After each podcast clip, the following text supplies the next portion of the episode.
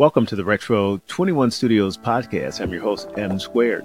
Please support the podcast by clicking on the like and subscribe buttons on our various podcast channels, such as Podbean, Apple Podcasts, and Spotify.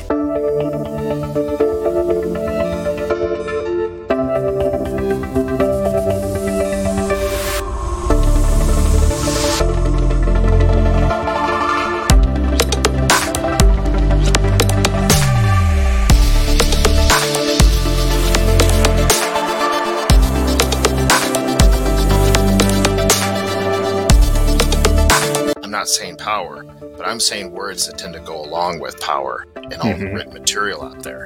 And so because of that correlation in its training data, ChatGPT goes, oh, he's asking a power question. Mm-hmm. And then it gives me the power question answer, which is great so long as all the training data is completely representative and universal of all the current and potential possibilities that are out there.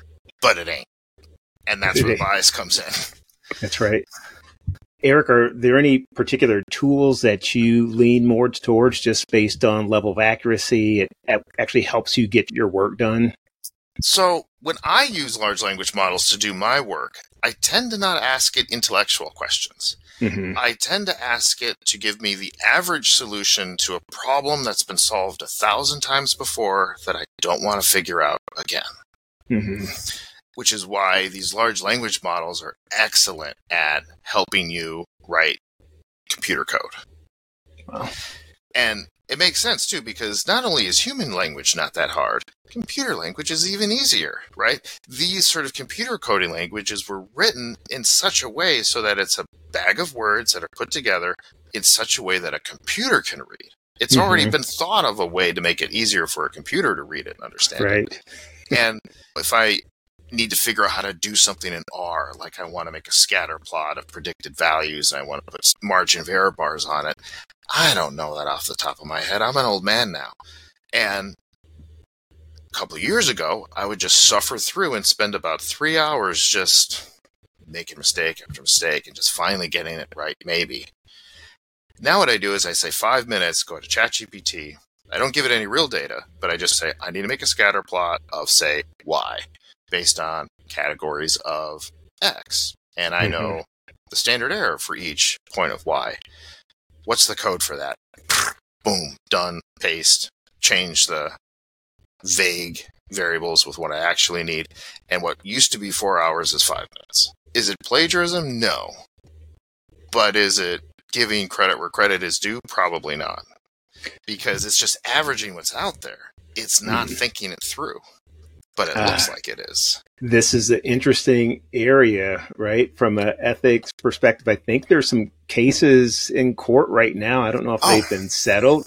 And it's along those very lines as far as, hey, that's my work. It feels very familiar to me. You guys stole it. That sort yeah. of thing. Oh, I'm not getting my new Star Wars because the writers were on strike. And the actors are still on strike over this stuff. Because my video games look pretty good. And so if I'm an actor and they scan me and they scan my voice and make me say a bunch of stuff, well, they don't need me anymore. And so mm-hmm. I think it's not random that the writer's strike got settled, but they're still waiting the actors out. So let's look at that in the world of statistics and where A I is going, right? That's the other big conversation, the replacement exercise, right? We don't need you anymore. Yeah. What's happening in statistics? I think right now what's happening is there are people who solve new problems. There is no formula for the optimal whatever on how to figure this out and design. And that's why I wrote a paper and got published, because it, one wasn't out there. And it, it wasn't really hard to do, just nobody had done it before. Right. Uh, but I had to stop and think things through a little bit. I think that kind of work is going to be untouched and will still require humans to come up with new things, because that's what we're really good at. Mm-hmm. We're really good at taking very disparate inputs and patterns we've seen and putting them together to create something new, right? Mm-hmm. That's like the definition of creativity. Right. A I is not creative. A I is an averager. Mm-hmm. And so A I will take a problem that's been solved ten times and give you the average solution to it. But it, it's not quite there to create. It can find patterns, better and faster than humans can with more data. But it doesn't know what those patterns mean. Mm-hmm. And so solving problems, creating new solutions, thinking about the ethics of the thing, I don't think A I is there yet. Once right. enough people do that, then A I can tell you what the average of those results were. Mm-hmm. But one thing that A I, I think, is going to cut into is the sort of manual task of taking a data set and writing S A S or Stata or S P S S or R or Python. I think I named everyone and didn't tick anyone off. Writing that code. Right. But the problem is, even in my own career, I found I keep writing the same program over and over again. Right. It's redundant. You know? Mm-hmm. And what I tell my junior colleagues is, if you're bored and doing repetitive things and not thinking about it, yeah, your job's at stake. If you're getting carpal tunnel, yeah, your job's at stake. But if you're regularly engaged and you're regularly stumped and you're trying to figure out and solve new things, and if you ask a question of what's the solution to this and nobody knows, you're fine. Mm-hmm. And so what I think A I is going to be, just like a lot of the other ones, is it's going to be not necessarily a change to the content, change to the creativity, but it's definitely another change to the media. Mm-hmm. And in some ways, I think it's wonderful that it's a change. To, it's a similar change to the media that like Final Cut Pro and being able to make movies and edit them and create movies on a much, much lower budget. Mm-hmm. That's writing and asking statistical questions and writing computer code, I think, is really going to be opening up to people who don't want to learn a language. They know what they want. They can ask the computer what they want, and the computer is going to get better and better at actually doing the right thing. You remind me of this ho- the whole deal around prompt engineering, which is a brand new field of study. It's interesting because I've seen similar things in other analytic and statistical areas. So let's mm-hmm. take teachers and the whole value-added thing. Essentially, a predictive model was run with the kids and the teachers and the schools and all sorts of controls. And more or less, and I'm vastly oversimplifying this, but more or less each teacher got a number assigned to them, which was like a residual. And a positive number meant, boy, your kids are doing better than we predicted they would do based on everything. You get a raise. And the teachers would get a negative number sometimes. Oh, you're not, your kids aren't doing as well as they should be doing based on everything else we know about them. We're going to put you on probation, and we're not going to give you a raise, and we might even fire you. That's high stakes. That's scary, and that's really awful. Teachers quickly figured out, not by looking at the manuals, not by looking at the code. They just group mind quickly figured out the major mechanisms that let their scores go up and down. Mm-hmm. And they vastly changed the way they teach. Similar things in criminology. Police officers, data sets, and all that stuff are being run to judge cops on the quality of the job that they're doing. And it's not a holistic measure of the quality. But boy, that's a profession that quickly figured out how these numbers are being run, not directly, but intuitively, and started changing their behavior accordingly. So prompt engineering is the next version of a long tradition of human beings intuiting how technology works and mm-hmm. figuring out ways to exploit it for good or bad reasons. And so mm-hmm. I think this is just another chapter in a really long old book. Eric, I appreciate your insights and perspectives. You have a book out, Introduction to Power Analysis, Green yeah. Book. It's on Amazon. I'm looking at it right now on the side here. Tell us about your book. So the origin of the book was I was an assistant professor for a couple minutes. And before I was an assistant professor, I worked in the industry where I work again now, which is a lot of sort of people come to me with problems and I try to solve them and do all that kind of stuff. And then I'm a professor all of a sudden, which was great, except nobody was bringing me their problems. And to keep your job as a professor, you got to publish books and articles and stuff. And so I quickly figured out, oh my God, what do I know about that there isn't a book about yet?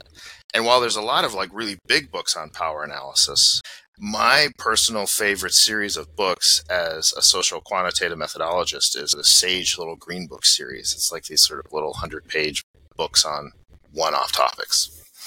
And they didn't have one on power. And desperate to add to my C V, I just cold-called them and I said, hey, I know about power. And I knew actually less than I connoted at the time. Got the contract and wrote the book. But in writing the book, I wanted to learn more about power analysis. Mm-hmm. And then I also wanted to write a stat book in a way that I would want to read it. The book is about power. So what is power?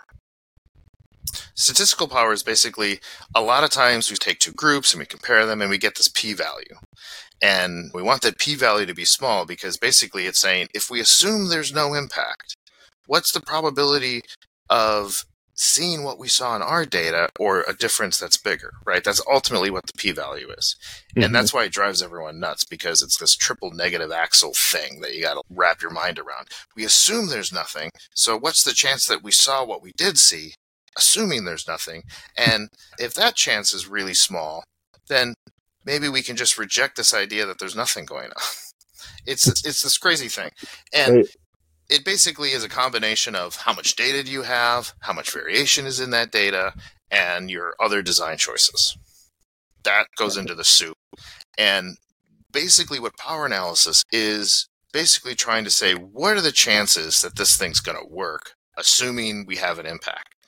At the end of the penultimate Avengers movie, there's this scene where Doctor Strange kind of sits down and he gets all fuzzy and he's like looking through all the different multiverses and futures, and he comes back and he's, I've looked at ten million different realities and we only won in one of them. Basically, he was doing a power analysis for the Avengers, mm-hmm. which is we don't know what the pe- peculiarities of our sample are going to be, but we can say on average it'll be this, so we'll draw another curve around that. And if enough of that curve is past that statistical test threshold, we're going to feel pretty good we'll come out with a statistically significant result. And so the book I wrote was basically how to do that in simple to a more complex situation.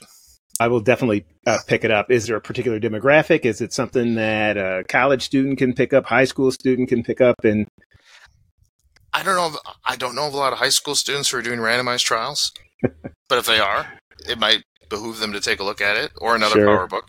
I don't want to say mine's the best one, but I would say it's graduate students in fields that conduct experiments, because if you're not doing an experiment or if you're not like doing a really well-matched sort of quasi-experiment, this book is really of no use to you because right. to do a power analysis, say for a predictive analysis, mm-hmm. you need to know how all the variables relate. If you know Absolutely. How all the variables relate, then you don't need to do the next study. It's really about the sort of A B tests that, as they're dubbed in, in data science, and how can you make choices and what can you do to make sure you have enough data to have a good chance of getting the effect you think you're going to get. The actual, the chapters in there that I'm most proud of really don't have any formulas in them at all, actually. It's one about how to write about your power analysis, mm-hmm. because when you're applying for grants or trying to win a contract, sometimes you have to write, and you usually only have about two paragraphs of space, why you think you have a chance at actually finding the thing. And yeah. so I have a chapter on what you need to include in that. That's a chapter I like. And then the other one is trying to figure out what your assumptions are, because mm-hmm. unless you're doing stuff that's been done before, which I think we should do more of, but it's not a thing to do a lot these days, although that's increasing, you probably mm-hmm. have no idea what's going to happen. So that other chapter goes through what can you find in the literature to try to piece together a plausible guess. And so those are the two chapters that I think are out of the whole book, which is a bunch of formulas you can get anywhere else. I think those two chapters are actually the sort of intellectual contribution. So awesome. I will definitely uh, pick it up. I have a heavy interest in, in this area. Matter of fact, you mentioned Python earlier, and yeah. I'm knee deep in Python right now. I'm torturing myself with this data engineering course. It's, it's awesome. I, I love Python. I'm an R nerd myself, but hey, open source. I like open source. And I think it's important to know how a computer thinks. That's right. And you get to, you run into all sorts of weird things where, you know, if you're dealing with really small decimal places, you realize that computers are really terrible with precision. So what do you do? And that kind of stuff. So yeah, I love that stuff. And I think it's important. And I think power is important because what happens is we live in a world in which if you don't get that significant star, it's going to be a lot harder to get published. And so Absolutely. What happens is people who have these really sort of small studies with not a lot of folks, you do enough of them, you're going to win the lotto. Alpha zero point zero five means when there's nothing there, twenty percent of this stuff is going to show up as significant. So wow. all you got to do is do twenty random studies. And I guarantee you, I'm not going to guarantee you, but I'm pretty sure I put money on it that one of them is going to come out with a significant result. And so what happens is you got these lotto winners who get published that don't get replicated. And that study's been done. That's the whole replication crisis, hmm. which means a lot of people, where there is an impact, if their study's not big enough, they don't pick it up. And so they don't get published. So no one hears about it. And so that's why power analysis is really important. It's about keeping the shelf space for the real stuff and not the B S stuff. Awesome. I'd love for you to join in the near future. Yeah, I, I'd love to. This stuff is really fun for me. So thank you. Thanks for, thanks for the chance. Excellent. Well, thanks for your time, and have a great, great rest of your day. Thanks, you too.